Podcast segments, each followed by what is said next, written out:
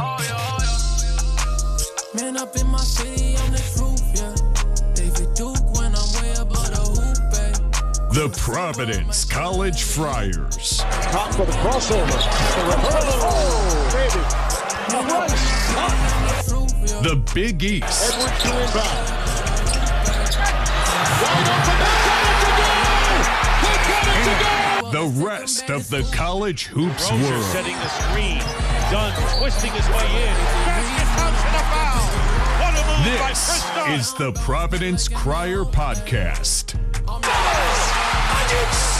With your host, a PC grad standing in at four feet tall. He is the Providence Crier himself, Mike Surette. Welcome everybody to another episode of the Providence Crier podcast. I'm your host Mike Surette, Providence Crier. Follow me on Twitter, that's at Providence Crier. Read our blog, theprovidencecrier.com. Join with me as always. We have BOC in the house. Follow him on Twitter at BOC all day. Today is February 7th. Uh, we had a week off, BOC. We are back. We are refreshed. And uh, the Friars play Georgetown on Wednesday the 8th, um, 8 p.m. tip. Game, I believe, is on CBS Sports. It is on. I think you're right. Yeah.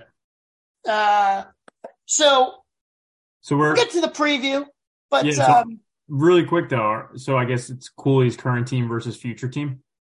yes, uh, that's a great question, BOC, because it leads us into a segue on um, the elephant in the room here, something I'm sure listeners will not want to hear, but uh, we are a responsible podcast, so we will address it. Um, yes, the the three year long running narrative now. I think ever since the Michigan speculation ended, Yeah. uh, the Ed Cooley to Georgetown train has been rolling uh, across CBB media, and um, you know here we are. The Hoyas are one in thirty two, I believe, in their last thirty three Big East contests. Yeah. Um, it it seems all but inevitable that Patrick Ewing will be relieved of his duties at the end of the season, and the Hoyas will look for a new coach. So, um, I'll give my take, but uh, BOC, let's start with you. Do you see this happening at all? I don't for a couple of reasons, and I'll. This might be long winded, but Georgetown isn't the Georgetown of old. They and with Cooley at this stage of his career, I don't think he wants to go to a rebuild. And this is not a rebuild as if Georgetown is, let's say, Kentucky fell on hard times. It's Georgetown's not a blue blood. They were maybe 30 years ago. They're not anymore.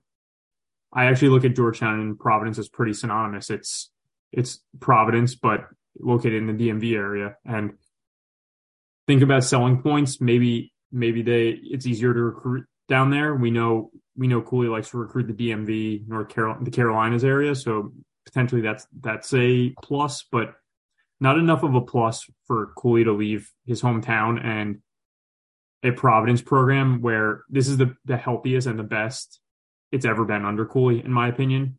He is recruiting at a level he's never recruited at before. He is he has mastered the transfer portal and Providence is becoming the hot spot for recruits. It's becoming the thing to do for students. It's the main attraction as it's always been in, in Rhode Island. I don't the only way I see Cooley leaving after this season is if somebody like a Kentucky comes calling because Calipari goes to Texas or Texas triples his salary and says, you're our coach and we're, you know, tripling or quadrupling whatever you're making. And he's still making very good money at Providence. So one final thought, Providence also, as much as Cooley's committed to Providence, Providence has committed to Cooley with the facilities, with the pay. He's, he's always in the top 20 for top paid coaches, which is crazy to think about from when I went to Providence and what we traditionally paid coaches. So it it doesn't make sense and maybe it's just a way to generate clicks. I really do think that's what it is. Anytime anybody sees Cooley to to Georgetown, I think it's just a way to get the quick dopamine hit for hits and help you help you write for another day. Um, but I, I just don't I don't see it personally. Yeah, I mean, so um, yeah, that, that didn't stop the Projo from uh, trying to do the same. Um, but um, and listen, hey, we're talking about it here, but um, a few things I would want to know. One being, I do think Georgetown right now is a better job than when Cooley took over Providence when he did. Okay, I think that rebuild at Georgetown could go a lot smoother and quicker. Not to say that ours wasn't smooth, but quicker than what Providence, you know, the, the rebuild that's been under Cooley. That's, you know, still. I mean, we're at a point now where we want to be for sure, um, but you know, a program that's still growing, right? Um, having said that, you know, one, if Georgetown wanted Cooley, they would have done this last year. I think last year would have made more sense. Um, you got Cooley, you know, taking that team to the Sweet 16 last year, a team that nobody thought would do much. Um, and then, you know, you look at his daughter, I, I believe she was a senior this year at Georgetown. Mm-hmm. So, you know, you could be closer to her.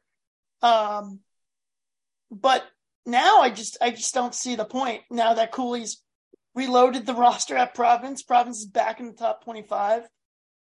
I don't see it making sense, but you know, I, there's a lot of people, a lot of Friar fans are like, oh, Cooley will never leave, never go anywhere. Uh, he's always sticking at Providence. I think those notions are naive and dumb. Um, Cooley was even on Jim Rohn's podcast recently, and he's he said, "I'll never say never." And one that's smart because you don't want to be the guy that's like, "Oh, I'm never leaving here," and then turn around and do it, right? Um, so I think if the right job came, maybe some of the jobs that that you referenced, you know, he could be enticed to leave. I, I don't think.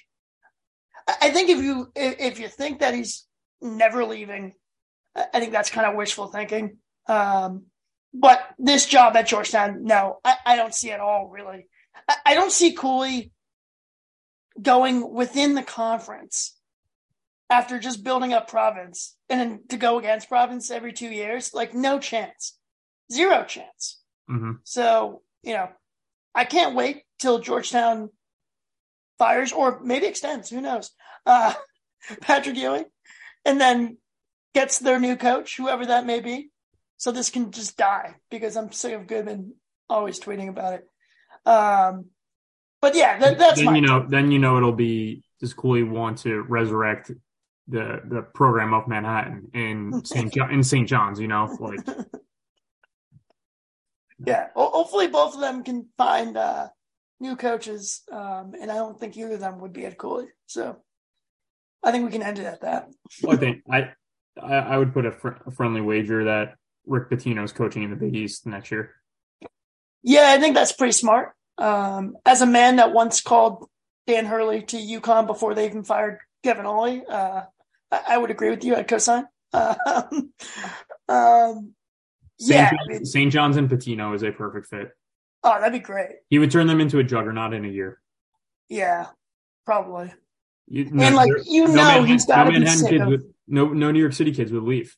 Right, and then you also got to figure like he's sick of the whole thing at Iona with the fact that you literally have to win the conference tournament to to make the NCAA tournament.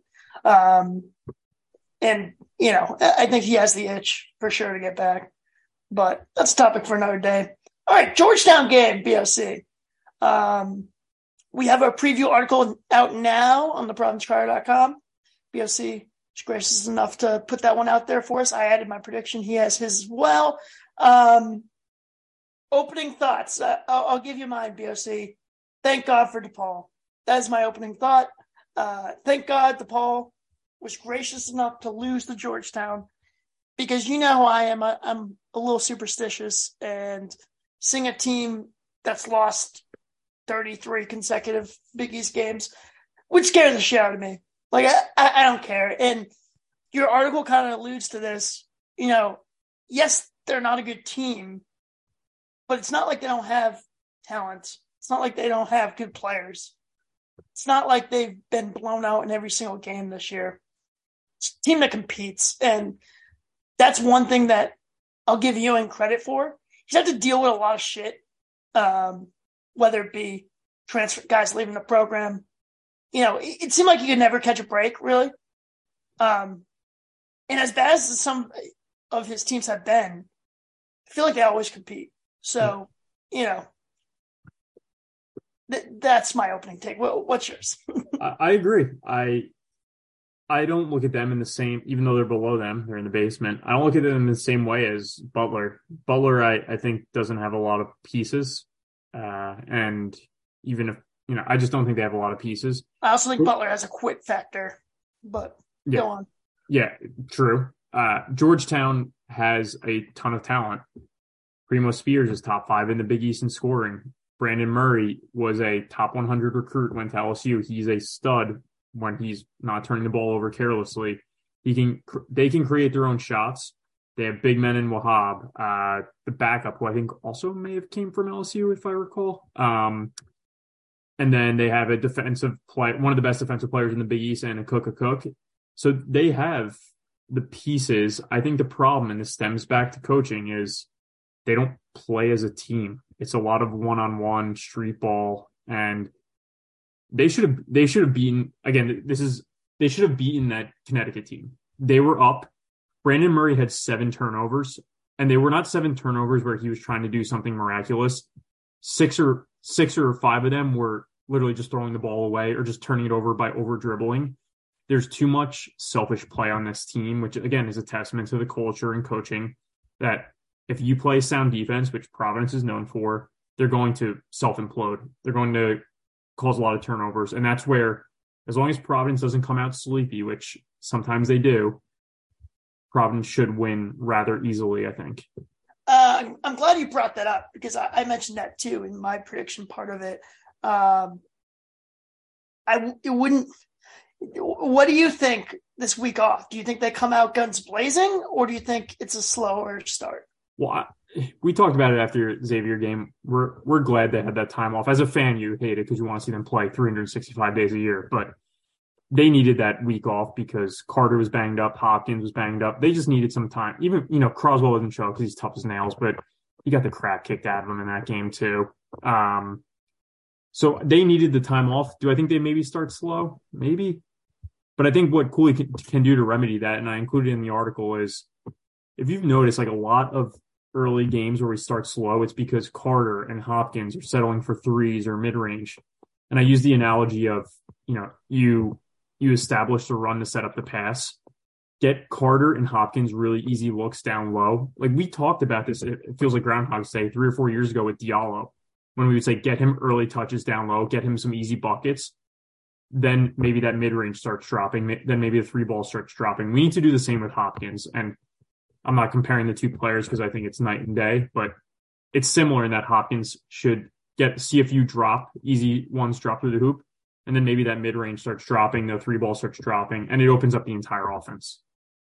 Yeah, um, I don't know if you caught that athletic article that came out like last week about Hopkins. Awesome. Yeah, it was awesome. Yeah. Um, it is interesting because the three game in the mid range he's, he's working on, but like, uh, I feel like, especially in that Xavier game, he was hesitant to shoot from deep. It was always the, you know, the, I, I'm showing you now on video, the up fake and then like kind of drive into, Yeah. uh, into the paint. Um, you know, he wasn't, and he had a couple open looks in that game.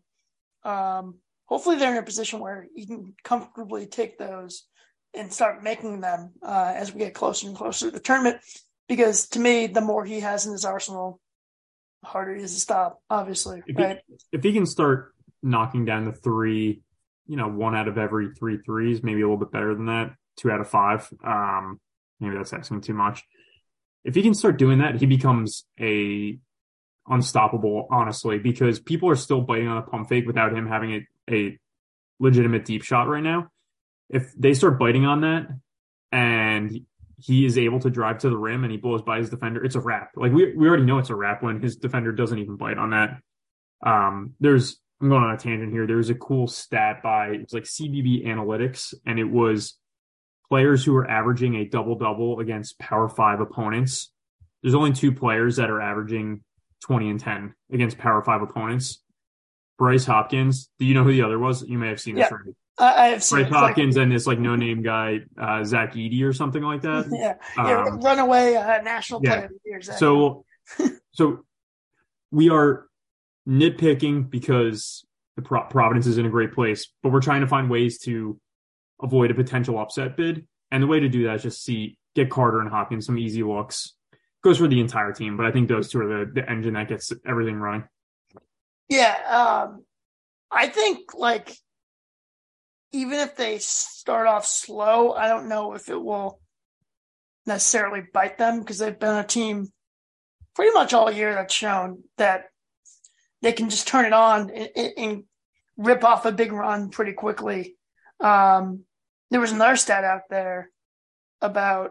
I mean, I, I don't think too much in this because I, I don't see them being down at least by anything significant, maybe like a bucket or two at halftime, but Mhm. um, about halftime adjustments and Providence kicking ass in that, um, which is great to see. So to me, I mean, I, I don't necessarily think it matters. I think it'd be nice for them to, you know, week off, first game back at the amp after the road trip and, um, and come out guns blazing. But, you know, I, I don't think it's necessary when you have a team that's shown its capability to execute late and rip off a big run against a team that's shown they can't execute late uh, or withstand like a massive run by the op- opposition. So, um, but yeah, I mean, again, I, you know, they're probably going to be the 11th seed in the Big East tournament um, at, this point.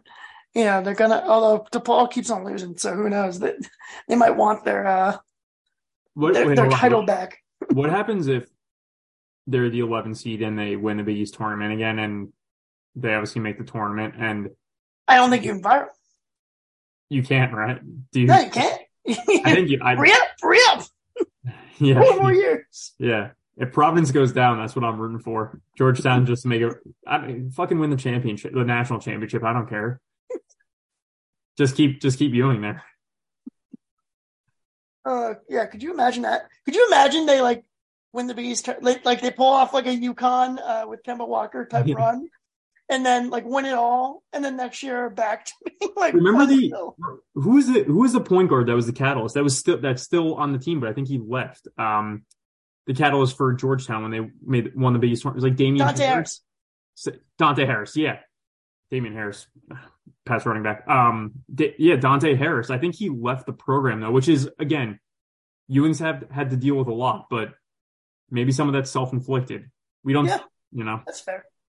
I, I might be giving him a, a little bit too much of a parachute, but um, know, I, I'm just a fan. You know, the guy cut his teeth in the NBA as an assistant for a long time.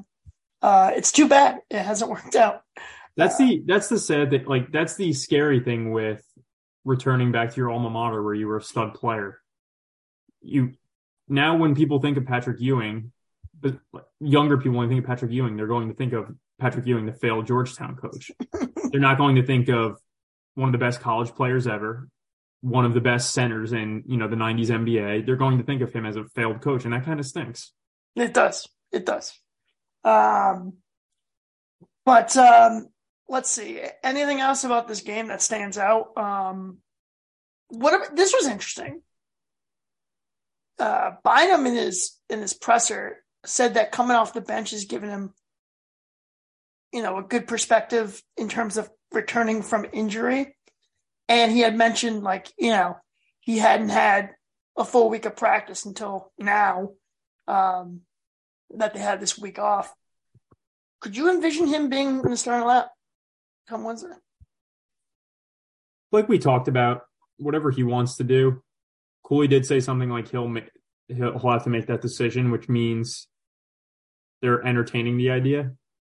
If it were me, I would just keep it rolling. But it, if Bynum is vehemently against coming off the bench, because I think this year it's more warranted for him to be starting than maybe last year. If he if he wants to do that, then who, who cares? Just start him because obviously we're the best version of ourselves with Bynum in the lineup. Yeah, for sure. Uh, and being able to like supplement his scoring with Breed's defense and and all that sort of stuff.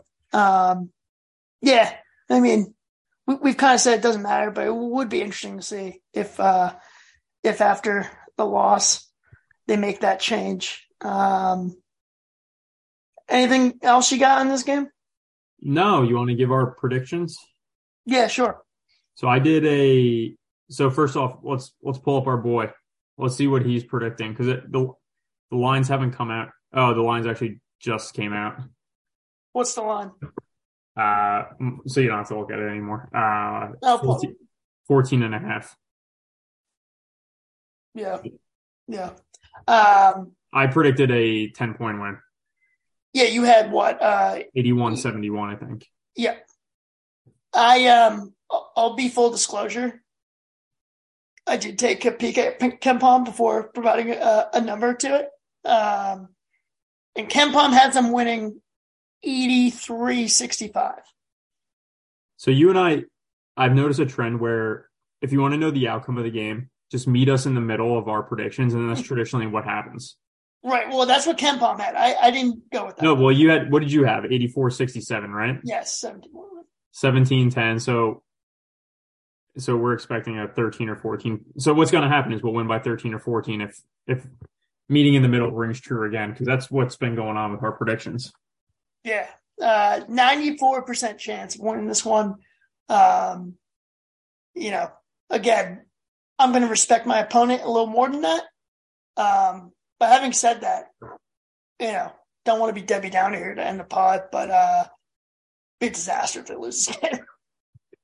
Yeah, that it quickly turns into hey, we need to we need to get a couple more wins to secure NCAA tournament bid. yeah. No, seriously. It- Well, what are we at? We're at we're at uh what are we 17 and 6 right now? Also, I mean, you really got we to get take three we get three more wins, we're locked in. Yeah, but you really just got to take care of business against the winnable teams here down the stretch. Um, and by that I mean Georgetown twice. Um, if you want to throw St. John's in there, yeah, um, at at St. John's, and then I mean another one I think should be a win for them is Seton Hall at home. Even though Seton Hall's played a lot better as of late. Um, last game of the season, I just on a Saturday, March fourth, see a victory there. But um, I'm looking I'm looking at our remaining games and there's no reason why at worst at worst we should go 5 and 3, but 6 and 2 should be really realistic. yeah, Ken has a seven and one. Well, he has us what, losing to UConn and winning the rest, right? Correct. You have to think one of Creighton, Nova, Xavier, we lose one of those.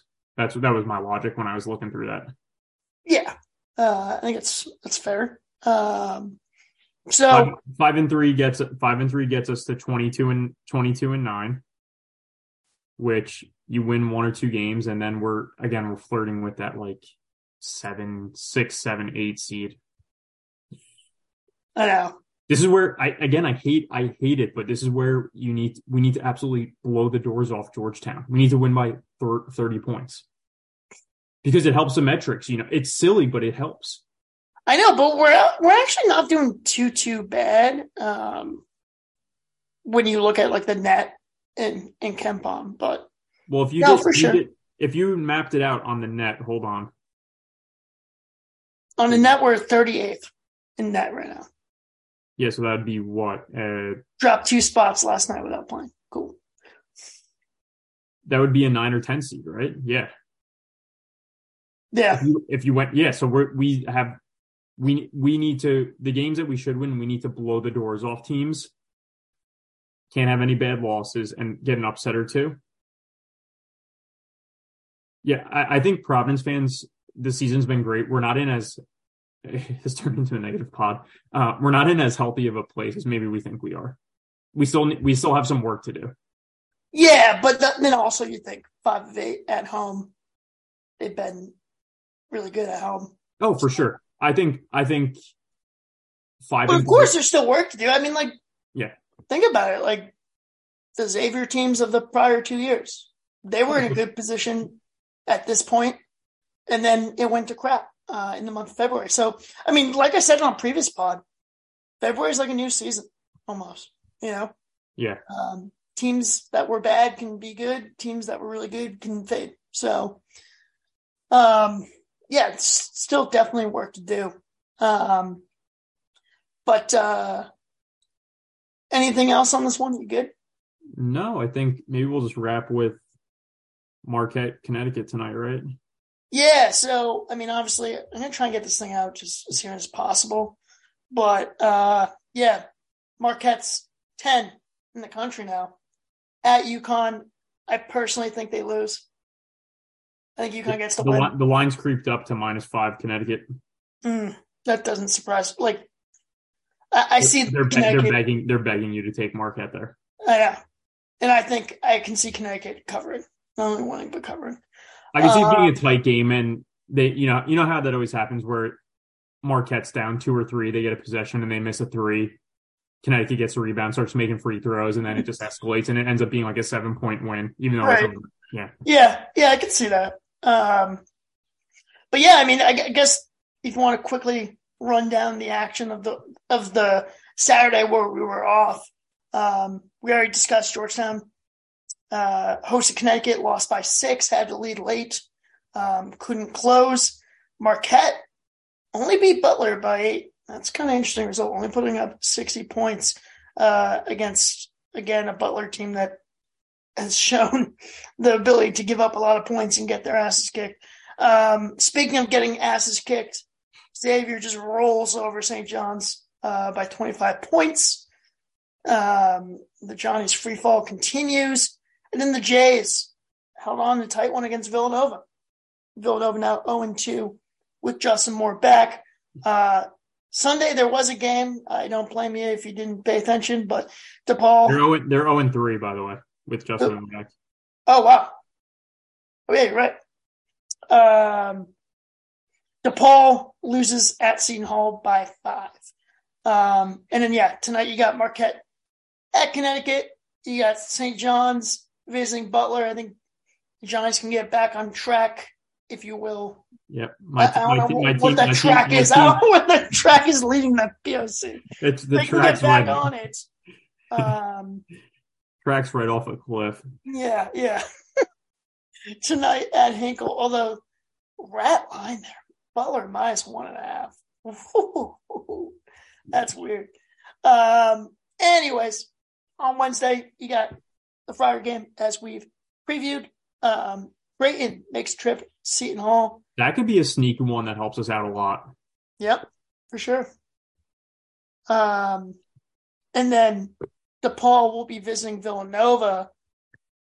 Villanova's at this point Big East or bust, and I think at this point they got to get some wins, or they can't even qualify unless they won't even be able to qualify for the NIT at this stating point of their season at ten and thirteen.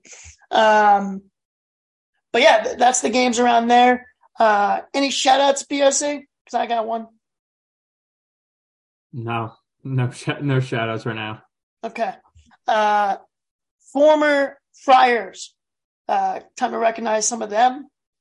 Dave Duke was nominated to the G League Next Up game at All Star Weekend. First time they're ever doing that. It's kind of interesting. Yeah. I, I kind of like that because if you think about it, the NBA has gotten so oversaturated with talent. Yeah. That the G League has got plenty of good players in it. So it's nice that they get the G League has a ton of Friars in it right now. yeah, for sure. Yeah, and that was gonna be my my second one. Justin Minaya is playing well for for his team. Caught the eye of a one Peter Gammons, which I was stunned to see. I don't know if you saw Twitter, but Peter Gammons, longtime baseball writer, uh, probably has a relationship with the Minayas, I would guess, because because of Omar. But uh, gave him a shout out on Twitter. That was pretty cool. And then on top of that, Al Durham. Um, shit, I should have this in front of me because I'm He's gonna butcher. He's playing in the UK, I believe. Yes, he's playing in England's league. I believe he plays for a team in Scotland now. Okay. Calderona or something. I think I butchered that. Just disregard. Uh, no, he first two games with them, he's averaging 17 points a game. They're 2 and 0 in those games. So great to see Al land on his feet overseas. Um, so yeah, those three Friars wanted to shut them up. Yeah, that, yeah, they're doing well. It wouldn't it wouldn't shock me if uh, we see some Friars in the second half of the NBA season make the jump up to the league. Yeah, no doubt about it. Um, anything else, BOC? Oh man, looking forward to watching our team play again. Yeah, same here. I will have boots on the ground. Um, I will be leaving from Boston. That's going to suck, uh, but I will be there. Um, it's been forever for me because I skipped the Butler game, so it's been quite some time since I've made my journey to the amp. I'm, I'm looking forward to it. Yeah, it's gonna be it's gonna be a fun one. Um, but then you got Friars at St. John's at MSG. Um, we'll have a pot out, preview article out, all that good stuff. Till then, Fire Time. See you later. See you guys. Man up in my city, I'm the truth, yeah. David Duke when I'm way up